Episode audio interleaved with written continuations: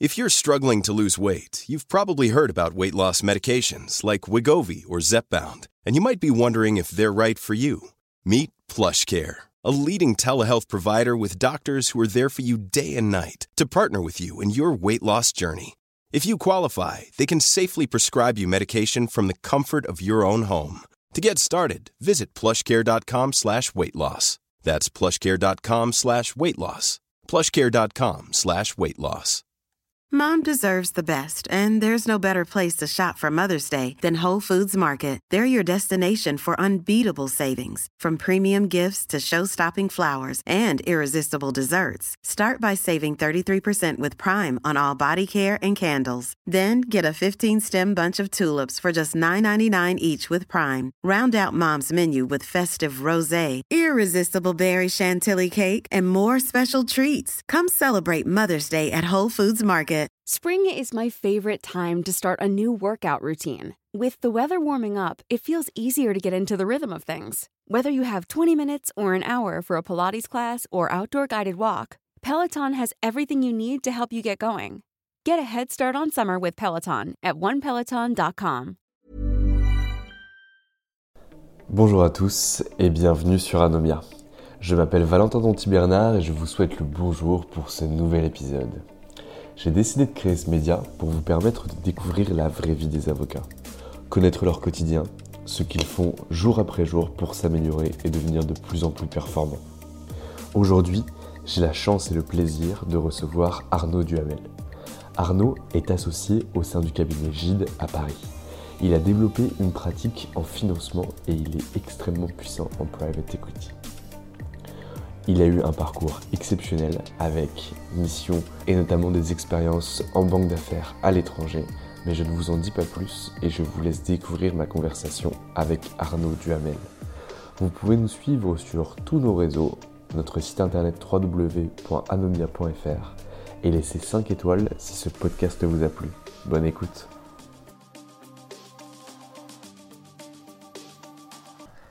Eh bien écoute, bonjour Arnaud, je suis heureux que tu me reçoives aujourd'hui dans ton cabinet, enfin en tout cas le cabinet dont tu es associé, Gide. Je te remercie de me recevoir et merci d'avoir accepté mon invitation pour pouvoir t'interroger aujourd'hui. C'est mon, plaisir quand même. Super. Est-ce que tu pourrais nous parler un petit peu de ton parcours Arnaud?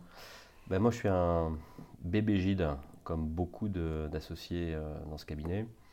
Euh, parce que j'ai commencé euh, chez Gide j'ai 51 euh, ans, j'ai commencé euh, chez Gide en 1993 euh, comme collaborateur, après avoir fait un stage long, un an, d'être parti à l'armée et d'avoir eu une place réservée, comme on disait à l'époque, au, retour. Et, donc j'ai fait toute ma carrière chez Gide, d'abord comme collaborateur et ensuite comme associé. Ça peut paraître relativement linéaire. La réalité, c'est que j'ai eu la chance euh, que j'ai sollicité aussi d'ailleurs, euh, de faire plusieurs choses en restant chez Gide, et ça c'est un, des points communs en fait de beaucoup d'associés ici, qui était d'abord d'avoir, à ma demande, été envoyé deux ans dans une banque d'affaires à Londres, anglo-saxonne, pour travailler sur les produits que je documentais sur le plan juridique, mais en changeant de casquette, donc en cessant d'être avocat, euh, et en étant du côté business. Donc j'étais à la fois euh, sur un, j'étais sur un trading floor parce que moi je m'occupe de euh, marché de capitaux et de marché et de finances et ça depuis que je suis entré chez Gide. mais je suis, j'étais à la fois le plus senior d'un floor de 200 traders et, opérateurs sur le plan juridique, puisque j'étais le seul. Et en même temps, analyste première année qui faisait des présentations la nuit pour tout le reste. Je m'occupais de produits dérivés structurés ou stratégiques selon la, terminologie, euh, qui étaient des produits euh, compliqués, euh, innovants, intéressants et avec des opérations un peu partout en Europe. Et ça, Gide m'a permis d'y aller pendant, pendant deux ans en pensant que j'allais établir, ce qui a été le cas en fait, des relations durables avec, avec les équipes au sein desquelles j'étais intégré. accessoirement, ça a aussi permis plus généralement d'apprendre à connaître euh, beaucoup de métiers beaucoup de gens dans une institution financière, et les gens ayant essaimé euh, derrière, euh, avec le recul, je me dis que c'est à partir de ce moment-là où j'ai pu constituer en fait une base de clients relativement diversifiée, les gens restant dans l'univers financier évidemment, mais comme ce qui se passe assez régulièrement, partant facilement dans d'autres banques. ça, c'est le premier truc. Le deuxième, c'est que j'ai monté en 2003 le cabinet de, de, Gide à Londres, en procédant en parallèle au recrutement d'un groupe d'associés de droit américain et de droit anglais qui euh, était dans un euh, cabinet américain qui s'appelle Austin et qui n'était pas heureux là où ils étaient, ce qui nous a permis ensuite de, euh, développer une pratique financière à Londres crédible, ce qui était la première fois pour un cabinet français, français et mmh. même d'Europe continentale en fait, de, le, faire, qui couvrait un certain nombre de domaines comme le bancaire, marché de capitaux, titrisation, financement structuré et euh, qui s'est très bien développé. Euh, évidemment, la crise de 2008 euh, a été durement ressentie au sein de notre bureau, mais plus généralement l'ensemble de la profession à Londres. Aujourd'hui, le, bureau a très bien évolué. je suis retourné à Paris. Mais aujourd'hui, on fait pas seulement de la finance, on fait aussi du contentieux international, on fait aussi du M&A, on fait aussi du projet, on fait pas mal de taxes, mais de manière assez diversifiée. Euh, et ça, c'est euh, Gide. Euh, j'étais jeune associé à ce moment-là. Et, Gide m'a permis de, pouvoir avoir jeune des responsabilités importantes vis-à-vis du management et une marge d'initiative d'autonomie extrêmement forte. Et ça, ce type de, développement n'est pas du tout rare. Beaucoup d'associés de Gide, en tout cas de ma génération, ont passé du temps dans un des, des bureaux internationaux. On en a 14 à l'époque, on en avait plus que ça. Euh, en Europe de l'Est, en Afrique du Nord euh, et euh, en Chine, par exemple, ce qui leur a permis à la fois de mûrir sur le plan personnel, d'avoir une mentalité qui est une mentalité relativement entrepreneuriale, parce que loin des bases et loin de la réputation de, de, de Gide à Paris, ben, il faut se faire un nom, des relations, une nouvelle vie, quelquefois une nouvelle famille. Euh, et, en même temps euh, de pouvoir créer des liens entre euh, la France, qui était le siège social, et, le, et, la maison mère, et, ses différents bureaux, et qui était essentiel si on voulait avoir une vraie, une vraie pratique internationale. Et ça, il y a, plusieurs dizaines d'associés qui ont suivi à un titre ou à un autre ce, ce chemin-là, et qui est un chemin qui est, qui est très intéressant à tous les étapes de sa carrière, mais particulièrement, je dirais, au début comme associé ou comme collaborateur, euh, parce que c'est là où on se forme le plus, et aussi à la limite en fin de, en fin de carrière, euh, dans lequel euh, bah, on, peut s'investir sur des tâches plutôt désintéressées et collectives, et un moment où on peut aussi avoir envie d'avoir bah, des nouvelles perspectives, un nouveau développement, et de, de briser un peu aussi avec des années de pratique quelquefois sont relativement uniformes. Très clair. Écoute, on, va un peu décortiquer tout ce que tu viens de nous dire parce que c'est mhm. extrêmement complet, mais j'aimerais bien revenir sur certains points. Euh, notamment, euh, donc tu arrives chez Gigi en 93, ce que, ce que tu nous dis. D'ailleurs, tu fais un an de je peux, Je peux le documenter. Hein, non, non, non, c'est pas, non, c'est pas une évaluation. C'était pas cette question-là que j'avais à te poser. C'était pas une affaire Bogdanov où je te demandais de te présenter des diplômes. C'était plutôt une question par rapport à l'envoi à Londres. Donc moi, ça m'intéresse beaucoup ça parce que du coup, Gide décide de t'envoyer dans une banque d'affaires, donc sortir du droit, pour te présenter vraiment au côté opérationnel, donc finalement l'autre côté avec lequel tu te traites quand tu es avocat. Est-ce que c'est une pratique qui est encore développée aujourd'hui chez Gide, c'est les jeunes collaborateurs, ou c'est quelque chose qui a été abandonné euh? C'est pas été, c'était plus euh, opportuniste. C'est-à-dire qu'il y avait à la fois le fait que la banque c'était Bankers Trust, qui est une banque qui était rachetée par Deutsche Bank ensuite. Euh, il y avait à la fois une équipe à Paris qui travaillait de manière très intégrée avec un groupe de banquiers à Londres et travaillait sur l'essentiel de leurs opérations. c'était des opérations qui avaient un fort contenu juridique euh, euh, et, en même temps, donc il y avait quelque part une, la possibilité, quelque chose qui pouvait, sur le plan économique, euh, avoir du sens pour les, pour les deux parties. Et en même temps, moi j'avais d'abord un, désir très fort de, de, voir un petit peu autre chose. Et c'était après quoi justement? C'est, Alors, ça m'a appris l'autonomie, parce que d'un coup, je suis passé d'une structure alors c'est pas très pyramidal hein, dans le cabinet d'avocat, mais dans lequel j'étais encadré par des, euh, des boss et, euh, passé dans, une, dans un environnement dans lequel personne n'en savait autant que moi, et j'en savais pas grand-chose, sur les aspects juridiques de ces opérations. Donc je vais prendre des décisions et ensuite aller négocier en interne avec le General Counsel Europe la validation ou non de ces types euh, d'opérations. Donc ça supposait euh, de prendre de la distance, ça supposait de euh, refaire le raisonnement cinq fois tout seul en espérant ne pas se, tromper. Donc ça c'est important. ça m'a appris à travailler dans un environnement très différent de celui auquel j'étais habitué, parce que c'était un, un, trading floor avec, moi je travaillais avec un mélange d'Américains, d'Allemands, d'Italiens, de Libanais et de Français. Et en face, il y avait des Indiens et des Paquis. Euh, qui traitaient, qui faisaient des opérations qui n'avaient rien à voir avec les nôtres, qui traitaient sur les matières premières. Euh, donc on se retrouve plongé dans un environnement qui n'est pas le nôtre. Et, euh, et, ça, je pense que c'est comme ça qu'on progresse, comme ça qu'on mûrit, comme ça qu'on s'adapte. Et, et, moi, j'en ai beaucoup profité, ça m'a fait très plaisir. Ensuite, c'est une question de mentalité. Moi, j'ai quelque chose que je recherchais aussi activement. et puis, sur le plan technique, comprendre euh, la logique économique de produits structurés qu'on euh, met en place, euh, la meilleure façon et la façon dont on arrivait à les vendre à des clients qui étaient extrêmement divers dans plusieurs pays d'Europe, ça aussi, c'est des, compétences qu'on peut transposer à un titre ou à un autre quand on revient dans la, dans la profession d'avocat. Et alors, qu'est-ce que tu rapportes à ton retour de Londres? Qu'est-ce que je rapporte? Je ne rapporte pas immédiatement de clients, c'était déjà les clients de, de, de l'équipe dans laquelle je travaillais mais beaucoup de contacts. Euh, je pense une maturité business qui était euh, euh, très supérieure à celle que j'aurais eue si j'étais resté à Paris, une ouverture d'esprit et j'étais sur des produits assez innovants, donc l'envie de, développer en fait des, produits, de les mettre en place et de se lancer dans des aventures entrepreneuriales. Et ça, voilà, euh, je ne dis pas que je ne l'aurais pas fait du tout si je n'avais pas été à Londres.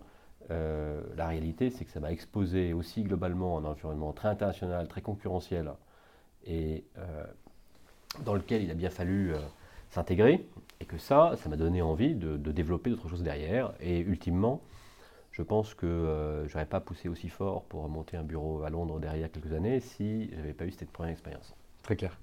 Et donc du coup, là, euh, tu es quand même junior quand tu es envoyé à Londres. En tout cas, tu es un junior. Derrière, tu prends deux années d'expérience où finalement tu es en autonomie, tu prends les décisions et toi, derrière, tu vas négocier avec le General Counsel Europe. Donc tu as quand même de grosses responsabilités pour un junior qu'on ne retrouve quasiment jamais. Et là, derrière, tu reviens en France dans un cabinet d'avocats qui n'est pas pyramidal comme tu le disais, mais qui est quand même assez hiérarchisé avec des boss. Et du coup, comment ça se passe? Est-ce que tu arrives à conserver cette autonomie que tu as acquise à Londres Ou est-ce que le retour. le, retour a été euh, évidemment un peu douloureux. Te retrouver dans une euh, norme et une routine de t'échapper. Euh, j'ai eu de la chance, parce que, ou, de la malchance, je ne sais pas, mais je pense plutôt de la chance évidemment, parce qu'un an, un an et demi après mon retour, tous mes boss sont partis dans un autre cabinet. Et donc, j'avais à ce moment-là le, choix de les suivre, qui était évidemment leur souhait avec ainsi que les autres collaborateurs seniors qui étaient, enfin un peu plus seniors, disons, qui étaient dans le même cas que moi, ou de rester pour remonter une pratique. Et c'est ce dernier choix qu'on a, qu'on a mis en œuvre. Donc une pratique vraiment intrapreneuriale que, qui t'a été offerte Exactement. pour le fait qu'il s'en aille. Exactement. Et, donc, comment on euh, monte une pratique? Euh, euh, Vous avez trois heures. On a trois heures. Non, c'est pas ça. Il y a, y a à la fois, c'est un, un, mélange de euh, du nom dans, dans, le domaine qui est le, qui est nôtre. On n'est pas dans le contentieux, on n'est pas dans le, dans le M&A, on n'est pas dans, dans, des domaines sur lesquels le euh, côté intuitif personnel est peut-être plus, plus important. Le, euh, nous, le, c'est, un, un, mélange à la fois de, de réputation de firme de manière générale, de compétences techniques personnelles, et puis de, de contacts et de développement commercial. C'est évidemment euh, la troisième partie qui est la plus importante pour développer une pratique, mais elle ne fonctionne pas si on n'a pas les deux autres. Et, euh, donc on a passé, je dis on, parce qu'à l'époque, on était euh, quatre collaborateurs à peu près de la même ancienneté, dont un est encore avec moi chez, chez Gide, les, deux autres étant dans un autre cabinet dans une institution financière. on passe, on passe des, moments dans lesquels on a été soutenu par la firme, euh, qui nous apportait à la fois son nom et puis la réputation de quelques associés qui pouvaient nous aider. Pour l'essentiel, on était seuls. Euh, et euh, pour être clair, on a passé deux ans à alterner de succès commerciaux et de, et de portes qu'on se prenait dans la gueule de manière extrêmement brutale, mais qui nous ont formés. Et on s'est rendu compte à cette occasion-là de, de la difficulté de faire évoluer et faire prendre des risques, même s'ils étaient limités, à des grandes organisations structurées. Euh, parce que les choses sont lentes, elles sont progressives, donc on nous interrogeait sur des petits dossiers, puis ensuite des dossiers un peu plus grands. Euh, et puis globalement, on a eu euh, des succès, on a eu aussi des échecs, et, mais c'est une période qui était relativement enthousiasmante, parce que on avait la confiance de notre firme, puisque à la suite de ça, ceux qui restaient chez Gide ont été votés associés relativement peu de temps derrière, quelques années après. Donc on a eu euh, cette, euh, euh, le soutien et la chance d'avoir devant nous un terrain de jeu sur lequel on pouvait se, on pouvait se déployer. Donc il y avait une vraie, là-dessus aussi, il y avait une vraie opportunité de marché pour nous en interne. sur le, vis-à-vis de nos concurrents, évidemment, leur posture défensive était relativement facile de, euh, de, comparer une équipe de jeunes qui était la nôtre à des pratiques très établies avec des associés euh, aux cheveux blancs qui était, euh, qui était, qui était leur cas. avec certains types de clients, c'était un problème, avec d'autres, ça l'était moins. Et puis ensuite, ça s'est essentiellement joué autour des, des, connexions personnelles qu'on a pu établir au sein de ceux qu'on voulait voir comme clients et qui nous ont progressivement fait confiance. Et puis une fois qu'on est devenu nous-mêmes associés, etc., les choses se sont accélérées. Mais il y a eu cette euh, période qui a été euh, assez, euh, à la fois assez dure, assez formatrice, et en même temps, moi, j'en garde pas du tout un mauvais souvenir. C'était, c'était assez enthousiasmant, et parce qu'on se réjouissait. C'était d'abord c'était un jeu collectif, et on se réjouissait parce qu'on était, on faisait jamais les rendez-vous seuls. On se réjouissait vraiment quand on avait l'impression d'avoir gagné quelque chose. Et euh, je ne dis pas qu'on se désespérait ensemble, mais euh, euh, on se réconfortait, disons, quand voilà, ça ne tournait pas comme on le, comme on le souhaitait. Et, et ça, c'est d'une certaine manière une chance d'avoir cette expérience tôt, parce que c'est plus facile de bien réagir quand on a moins de 30 ans dans ce type de situation que ça peut l'être à 50 ans avec une carrière qui est largement derrière soi. Clairement. Et du coup, c'est quoi Enfin, tu as, un exemple de porte dans la gueule que tu t'es pris Tout tu me disais que vous étiez pris des portes dans la gueule. Euh, par exemple, euh, bien sûr. Le, euh, on, va voir le General Counsel ou l'assistant General Counsel d'une grande banque à Londres, anglo-saxe, et on fait notre pitch sur des produits, dérivés. Voilà, ce qu'on peut produire, des documentations, des expertises, voilà qui en est en France, etc. Le type nous laisse parler pendant une bonne demi-heure et pour nous dire au bout de 35 minutes, hein, c'est très intéressant ce que vous racontez, mais euh, euh, je suis très proche et un grand fan de vos ex-boss qui sont partis dans une firme euh, que par ailleurs j'estime beaucoup et au sein de laquelle j'ai recruté un nombre important de mes, collaborateurs actuels. Donc c'est très bien de venir me voir, merci beaucoup, mais la probabilité qu'on bosse ensemble, zéro. Ah oui, donc, euh, des portes dans la gueule, c'est vrai portes dans la gueule. Les, euh, et il n'y a pas eu ça une fois, il y a eu ça plusieurs, et, euh, pas forcément d'ailleurs par comparaison avec nos anciens boss ou ce genre de choses. C'était mm. tout simplement le fait de se présenter devant des, devant des clients qui ne nous connaissaient pas forcément très bien et qui étaient très soucieux de relations institutionnelles. Donc, le fait de voir arriver des non-associés, par exemple, jeunes, euh, fort sympathique certes, mais euh, qui avait un track record qui était quand même très euh, limité par rapport aux gens qui avaient l'habitude, faisait que les probabilités qu'on avait travaillé pour eux étaient très faibles. À l'inverse, tous ceux de notre génération essayaient de nous aider, et que en ce qui me concerne, les, tous ceux à qui j'ai réussi, à qui j'avais travaillé chez Microsoft, que j'ai rencontré là-bas pendant les, les, deux ans de détachement, une bonne partie d'entre eux aussi ont euh, on fait en sorte qu'on soit interrogé, de nous confier des opérations, même si ce n'étaient pas les plus grosses ni les plus prestigieuses. Euh, mais c'est une porte d'entrée. Mais c'est une porte d'entrée, absolument. Et donc, du coup, comment tu mets en place ton positionnement par rapport justement à bah, toi, tes anciens boss qui sont partis de la structure, ou à des gens euh, que tu définis comme ceux étant avec les, cheveux blancs qui avaient déjà un grand nombre d'opérations derrière eux? Alors, l'histoire des anciens boss, je pense que c'était surtout vrai pendant la première année et demie. Ensuite, bon, chaque, les, les, gens évoluent, les euh, ça devient assez vite de, euh, de l'histoire. le positionnement qu'on avait était un. Bah, on essayait de. On n'avait pas une expérience qui était, par définition, étendue dans tous les domaines. Donc on se concentrait plutôt sur ce qu'on savait bien faire et sur des domaines qui étaient connexes aux points forts de Gide. Il y en a beaucoup, évidemment, mais on choisissait, euh, par exemple, de travailler avec des équipes bancaires, des équipes de titrisation, euh, qui euh, elles-mêmes, en, se positionnant comme étant quelque chose de complémentaire à ce qu'ils faisaient eux, et en, pariant sur le fait que la présence de, quand on était collaborateur d'associés, et puis quand on était jeune associé, d'associés plus anciens, sur ces opérations, et des gens qui étaient euh, connus, euh, voire très connus et très respectés euh, dans le marché, allait faire en sorte que notre intervention allait bien se, allait bien se passer. Et sinon, on essayait aussi de se développer sur des, des produits qui, à l'époque, étaient relativement innovants, pour lesquels la concurrence n'était pas encore cristallisée comme elle peut être aujourd'hui. Et ce qui nous permettait aussi d'occuper le terrain sur ces, ces sujets-là. Et puis, globalement, on passait aussi beaucoup de temps euh, en interne euh, chez Gide euh, à voir des gens qui nous connaissaient et qui nous appréciaient pour leur demander comment est-ce qu'on pourrait les aider sur leurs opérations et on, en tirait également toujours quelque chose. Donc vous étiez un peu une équipe électron libre à l'intérieur du cabinet? Non, pas, je ne dirais pas une électron libre parce qu'on était dans un département qui était quand même relativement structuré, le département finance. on était proche du M&A parce qu'on travaillait beaucoup dans le M&A. Moi, comme je l'ai dit, je faisais du marché de capitaux, donc on est un peu entre les deux.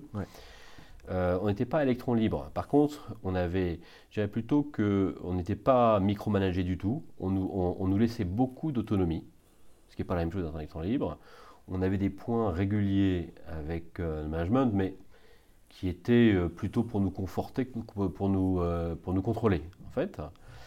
Et pour le reste, on avait plutôt, on, on décidait plutôt nous des soutiens dont on avait besoin et euh, on n'a pas eu de grandes difficultés à avoir en interne des soutiens dont on avait besoin non plus.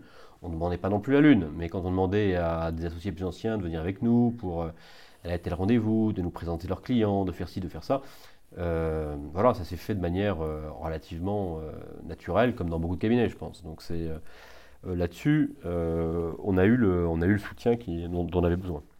Et du coup, est-ce que tu as conservé euh, du coup, le management dont tu as pu avoir, donc du, macro-management et pas du micro-management, euh, pour manager aujourd'hui tes collaborateurs ou les stagiaires qui sont présents, ou est-ce que du coup tu es beaucoup plus derrière eux ou tu les laisses assez libres C'est une question difficile parce que ça dépend aussi beaucoup de, enfin ça dépend de deux choses. Il y a d'une part les ADN des différentes firmes. Euh, dans un cabinet comme, comme Gide, ce qui est le cas aussi de beaucoup de cabinets français ou français d'origine et de certains cabinets américains, euh, c'est une pratique qui est assez encore, euh, je dirais pas individualiste, mais qui met assez rapidement l'accent sur l'autonomie. Nous, on donne euh, aux jeunes collaborateurs, collaboratrices qui nous, rejoignent, en gros, on leur donne autant d'autonomie qu'ils peuvent le souhaiter et, quelquefois le supporter.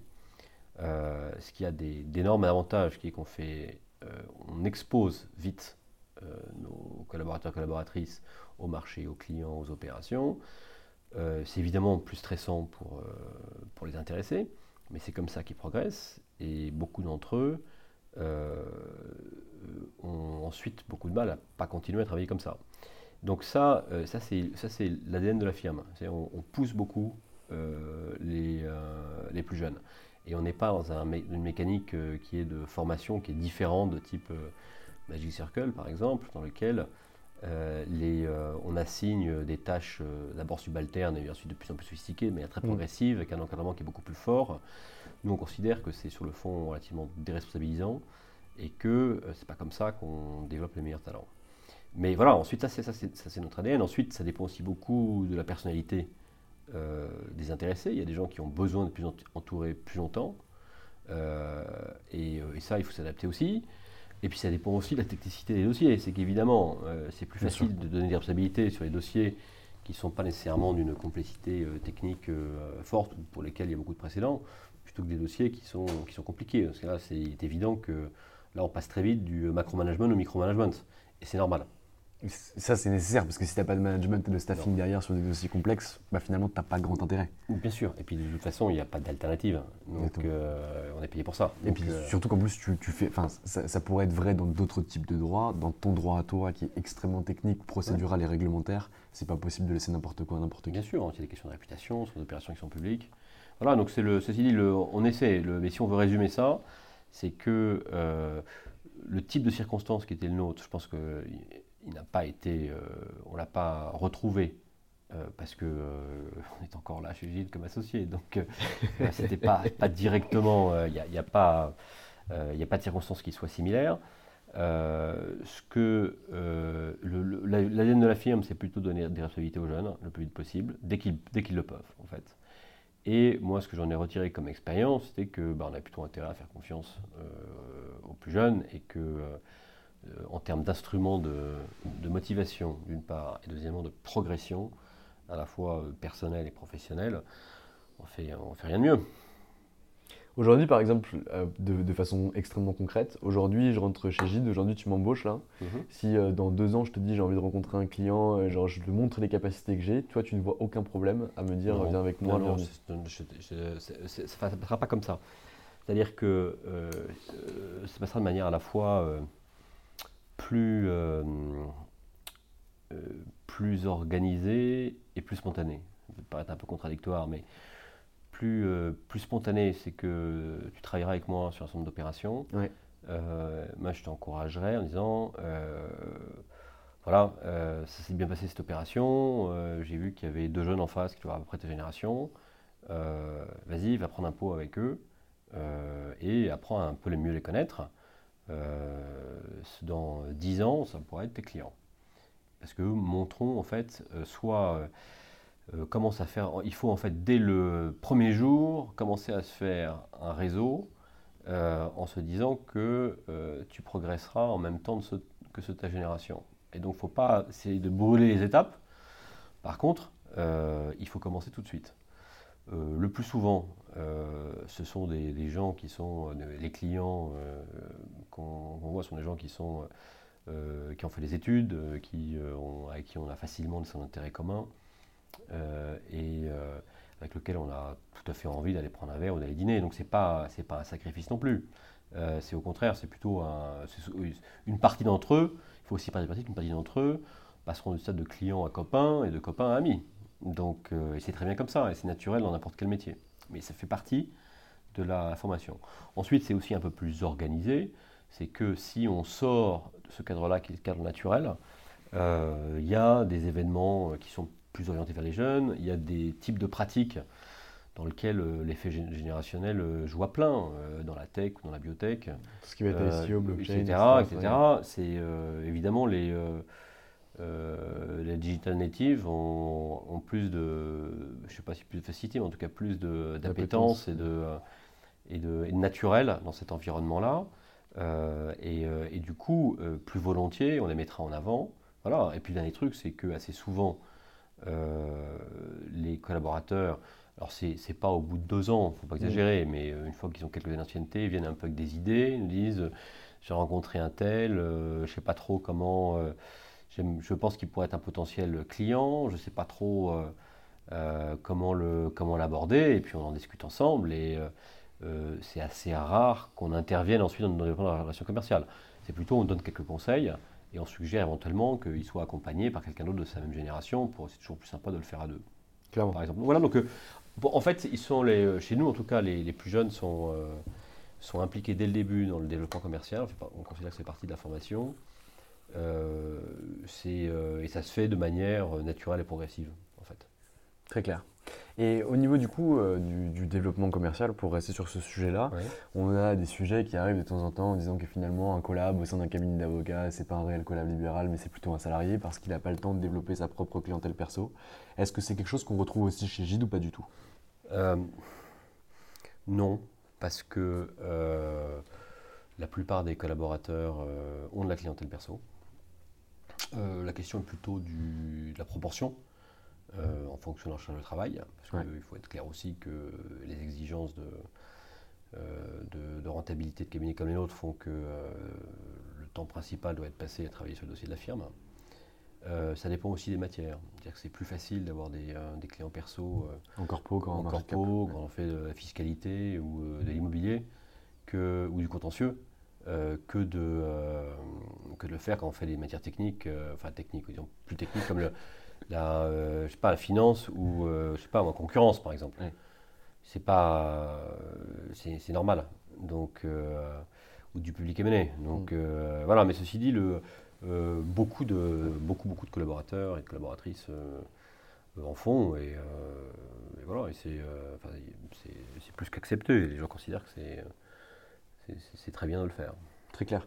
Et donc du coup, si la part de perso devient trop importante par rapport au taf qu'il fournit chez Gide, c'est quoi la solution? La solution, c'est que le collaborateur s'en aille ou c'est de pouvoir discuter avec lui pour intégrer les clients perso qu'il a à la structure du cabinet?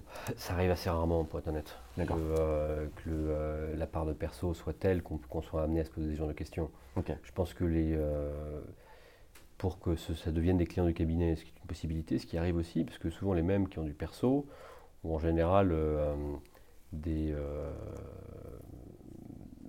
des compétences commerciales euh, qui fait qu'ils réussissent aussi à ramener des clients qui sont plus naturellement des clients du cabinet. Les deux, vont, les assez souvent ensemble.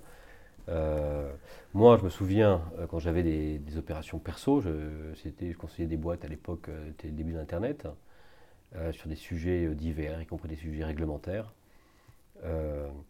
ça n'a jamais été incompatible avec le travail que je faisais ici, parce que c'était euh, vraiment euh, à la fois et une activité et un revenu d'appoint. Mais je ne comptais pas là-dessus pour, euh, pour vivre. et, ça n'a jamais même traversé l'esprit. Je pense que la plupart des gens sont dans cette situation-là.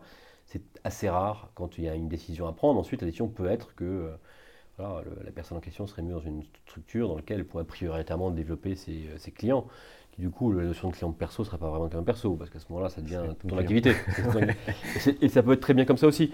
C'est euh, c'est pas enfin c'est pas une situation qui se qui se rencontre euh, tant que ça. Autant faire du perso ça se rencontre tout le temps. La plupart des, collaborateurs le font. Euh, que ça devienne une activité principale ça n'a aucun intérêt pour le cabinet. non ça pas et pour la personne non plus. Mm. ça met toujours en, entre en porte-à-faux. C'est inconfortable pour tout le monde et qui est un transfert de clients perso au cabinet ça arrive ça arrive. Euh, c'est pas vrai dans toutes les matières. Et enfin, en finance, on n'allait pas prendre, euh, on sait rien, moi, BNP Paribas comme client perso. C'est, pas de, disant le cabinet euh, vous fait une opération à ce prix-là, moi, avec pour 75% du prix, je peux vous faire la même chose. Hein? Oui. Donc voilà, c'est pas correct. Non, non, mais c'est, pas envisageable. Donc le, en fait, c'est, ça, ça c'est, je pense que c'est, c'est un vrai sujet euh, quand euh, euh, ça devient la part de. Quand, on a une activité perso qui, a énormément de succès, mmh. à laquelle on, passe beaucoup, beaucoup de temps. mais je ne pense pas que. enfin, ceux qui rejoignent des cabinets comme les nôtres sont d'abord là pour faire une carrière dans un cabinet comme le nôtre. Avant de développer leur clientèle perso. Quand ils le font, c'est souvent très conjoncturel, opportuniste ou parce qu'ils ont envie de, travailler dans d'autres domaines, de, voir d'autres têtes euh, et, de traiter les choses un peu différemment. Et j'ai une question aussi à te poser qui n'a rien à voir avec celle-ci, du coup qui concerne beaucoup plus Gide, parce qu'on voit beaucoup de cabinets qui sont en France aujourd'hui, mais qui dépendent de structures internationales. Je pense notamment à Skaden, au cabinet du Magic Circle dont tu me parlais tout à l'heure. Mais chez Gide, c'est l'inverse. C'est-à-dire que c'est un cabinet français qui s'est étendu à l'international. Tu m'as dit tout à l'heure, je crois, qu'ils étaient que vous étiez présente dans 14 pays. Et donc du coup, comment ça se passe? Est-ce que c'est les, les clients que vous avez en France qui nourrissent les cabinets à l'étranger? Ou est-ce que tu as une grosse part de clientèle propre à chaque pays? Et du coup le cabinet est juste là pour offrir une structure, euh, des, des, des, Non, c'est un, mélange des deux. C'est-à-dire que les, euh, ce qui se passe, c'est que euh, on a des clients prioritaires chez Gide, on a des clients auprès desquels on est panélisé, et dans ces deux cas-là, assez souvent, ce sont des clients euh, qui euh, ne travaillent pas ni qu'avec une seule activité, ni qu'avec un seul bureau. Donc ça, qui sont un peu traités de manière globale.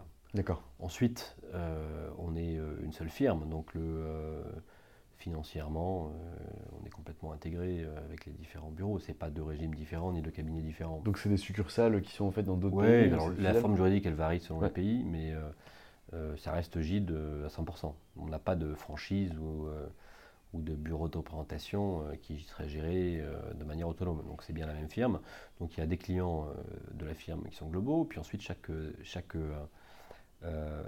bureau international a ses propres clients qui sont d'une part les clients qu'il a développés localement, euh, et ce ne sont pas forcément les mêmes que euh, ceux qui sont traités euh, à Paris ou qui, sont des, qui seraient des clients plus traités par un, peu, un peu globaux avec lesquels plusieurs pratiques travaillent. et puis, il arrive aussi qu'on ait des, sur les, certains bureaux internationaux une clientèle internationale qui n'est pas la même que celle de, Paris. Donc, il y a, en fait, il y a une multiplicité de, de relations, je ne sais pas, dans un bureau comme Bruxelles, à des clients qui sont des clients envoyés par Paris, des clients qui sont développés localement, mais surtout beaucoup de clients euh, qui viennent du monde entier, euh, qui sollicitent vite dans la concurrence, par exemple, à Bruxelles. Euh, ça peut être la même chose en Chine, où, par exemple, il y a beaucoup de firmes européennes, par exemple, qui iront auprès de nos bureaux de Chine pour, pour, encore une fois, pour avoir du, du conseil en, en droit chinois qui ne, seront pas spécialement établies en France ou quand elles sont en France, ne travaillent pas forcément avec nous à Paris. Quand on était à Londres, je me souviens, à l'inverse, on avait une clientèle qui était, euh, je dirais, 30% euh, liée au, euh, à la firme et 70% développée localement, qui étaient essentiellement les grandes banques internationales et des fonds établis à Londres. Et, là-dessus, bah, c'était du des clients en plus par rapport à firme. Donc encore une fois, ça dépend de, des différents. Euh, puis il peut aussi arriver qu'il y ait d'autres euh, bureaux internationaux qui, euh, qui soient plus dépendants de Paris. Ça arrive, mais c'est pas le, c'est pas la norme. C'est pas la norme. Et donc du coup, il y a un vrai travail de business développement. Par exemple, quand tu me disais qu'à Londres, vous aviez 30% qui venaient de Paris et 70% qui venaient de Londres, il y a aussi cet effet inverse où du coup les 70% que vous arrivez à choper directement de Londres, il faut que vous renvoyiez le juridique à Paris, euh, par exemple, pour. Euh, oui, oui bah, alors, ouais, développement, oui, oui, absolument. Euh, on n'a pas forcément les compétences dans un bureau par, rapport à ce qu'on peut avoir, par exemple, à Paris. En même temps, et puis on essaie surtout de, vendre au maximum les autres bureaux, comme toutes les firmes internationales, hein, de vendre les différents bureaux et les différentes pratiques auprès des mêmes clients. Donc ça, on le fait. Mais ça ne veut pas dire pour autant que systématiquement, euh, pour nos principaux clients, on essaie de travailler dans le plus d'endroits possible avec eux, dans le plus de pratiques. Pour d'autres clients, on peut être très fort avec eux euh, sur, euh, dans tel pays ou dans telle zone géographique, pour tel type d'activité, et qui travaillent avec d'autres cabinets dans l'autre. là, c'est assez, assez fréquent en fait. Très clair. Et donc toi, aujourd'hui, tu es associé de chez Gide, donc uniquement de la structure parisienne ou des structures aussi internationales? Il y a pas, tous les associés sont associés de la même structure. Donc ça veut dire que tes revenus dépendent également des résultats de cabinets à l'étranger. Bien sûr. Et euh, la réciproque est vraie aussi. Euh, alors ensuite, sur le plan réglementaire, il, peut, il arrive qu'un certain nombre d'associés restent associés euh, d'une structure locale, mais c'est purement réglementaire. C'est, par exemple, sur le la LLP à, Londres, je dois sûrement encore être euh, sur le papier euh, associé, même si je suis rentré depuis 10 euh, ans, 10 ans en France. Peut-être que je ne le sais plus, j'en sais rien. Mm. Mais voilà, c'est purement réglementaire. C'est pas, pas trop Oui, il n'y a pas, d'impact derrière autre que celui-ci. Et au niveau de tes investissements chez Gide, je sais que chez Gide, vous, avez, vous êtes aussi investi en dehors de vos activités d'avocat ou en tout cas de business développeur mhm. comme celle que tu viens de me décrire, dans des missions. Euh, je discutais avec euh, un de tes associés qui s'appelle euh, Nicolas Jean et qui lui est apparemment très impliqué dans tout ce qui va concerner la diversité. Mhm. Est-ce que toi aussi tu as des activités comme celle-ci ou pas du tout? Oui, le, on fait pas mal de. Enfin, ensuite, on, a des, des groupes qui s'occupent de, euh, divers, sujets. Ça peut être des sujets environnementaux, euh, y compris internes. Euh, ça peut être des sujets de business développement, par exemple, par définition interne. Ça peut être des sujets de, diversité. On, sélectionne en fait chaque année un certain nombre de projets. et c'est un mélange à la fois de, de soutien financier, des associations, des apprentis d'Auteuil par exemple, et c'est en même temps une participation directe euh, des, euh, euh, des avocats à des structures de mentoring dans des banlieues compliquées. et puis voilà, en ce moment on est en pleine sélection justement de ça, et moi j'y participe comme les autres. Bon, il y en a qui participent plus que moi, mais c'est quelque chose qui est assez répandu. Et en général, chacun essaie de se trouver un groupe dans l'année pour auquel participer, mais qui n'est pas forcément un groupe lié euh, à la diversité ou à l'environnement. D'accord. C'est vraiment une enfin, un caractère complémentaire que tu ajoutes au cabinet aussi Exactement. C'est de la même, manière qu'il y en a qui font beaucoup de, euh, de pro bono mm. euh, et qui s'investissent énormément là-dedans. D'autres font de la permanence pénale. c'est assez divers. Non, mais c'est important. Il y en a qui sont passionnés par ça et qui considèrent que c'est au moins aussi important que le travail quotidien. Clairement, tout à fait, je suis tout à fait d'accord avec toi. Euh, on arrive bientôt à la fin de cette euh, interview, Arnaud. Mhm. Est-ce que tu aurais un mot de la fin à passer à des futurs avocats ou à de jeunes avocats qui aimeraient suivre un peu ton parcours pour voir la gestion de carrière que tu as eue? Euh, Je ne sais, sais, pas si c'est, il faut répliquer les, différentes. En tout cas, s'en inspirer. Oui, s'en inspirer. Bah, la première chose que je pense est important, c'est que il faut, dans une organisation quelle qu'elle soit,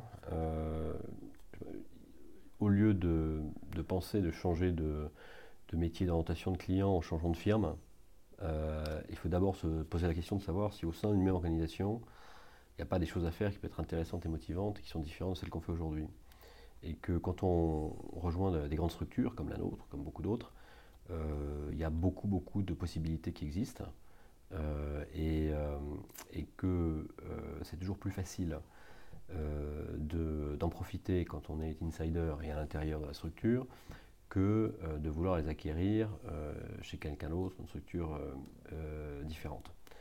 Je pense que la deuxième chose, c'est absolument passer du temps à l'étranger, sous une forme ou une autre. Alors, ça peut être pendant les études, ça peut être pendant la vie professionnelle, mais pas pendant la vie professionnelle, ne pas passer toute sa vie dans un, dans, un, seul pays, dans une seule, une seule pratique. Et que c'est, euh, même si c'est plus difficile, même si quelquefois on peut avoir le sentiment de, euh, euh, par rapport à des gens qu'on voit comme des concurrents en interne, de perdre du temps par rapport à eux parce qu'on est moins spécialisé ou, ou, moins concentré sur une matière particulière, je pense que c'est à long terme un, un, avantage absolument incroyable et surtout un bénéfice personnel qui est, qui est très important une troisième chose à dire, c'est que c'est un métier qui est, euh, qui est très exigeant. Beaucoup de métiers sont exigeants, beaucoup de métiers ont des responsabilités, mais qui est très exigeant en termes de temps passé. Et donc, il faut le faire qu'à partir du moment où euh, on s'amuse et on est content d'aller au bureau tous les matins. Et que si euh, on s'aperçoit à un moment que, voilà, pour plein de raisons, on a perdu cet enthousiasme, il faut vraiment se poser des questions parce que on passe tellement de temps à travailler faut le faire au sein d'une équipe euh, sympathique, euh, avec des sujets intéressants et avec des clients peut-être plus ou moins faciles, mais avec lesquels on apprend quelque chose. Moi, c'était euh, dans l'essentiel du temps mon cas, et donc c'est pour ça que je suis content de venir travailler le matin. Mais c'est un, une, une, évaluation qu'il faut faire vraiment régulièrement et surtout quand on commence. Très clair. Mais écoute, je pense que c'est trois beaux conseils qui, à mon avis, sont à suivre. Écoute, je te remercie Arnaud, c'était un vrai plaisir d'avoir échangé avec toi. Merci à toi. Je te souhaite une bonne continuation et bonne chance pour la suite. Merci beaucoup. Et voilà, c'est fini pour aujourd'hui. J'espère que ce nouveau podcast vous a plu. Je ne sais pas quand on se retrouvera pour euh, des podcasts, étant donné que j'en en ai plus d'avance et que le confinement est amené à durer. En tout cas, vous pouvez nous retrouver pour lire l'intégralité de nos articles et voir toutes nos vidéos. A très vite. Mom deserves the best, and there's no better place to shop for Mother's Day than Whole Foods Market. They're your destination for unbeatable savings, from premium gifts to show-stopping flowers and irresistible desserts. Start by saving 33% with Prime on all body care and candles. Then get a 15-stem bunch of tulips for just $9.99 each with Prime. Round out Mom's menu with festive rosé, irresistible berry chantilly cake, and more special treats. Come celebrate Mother's Day at Whole Foods Market.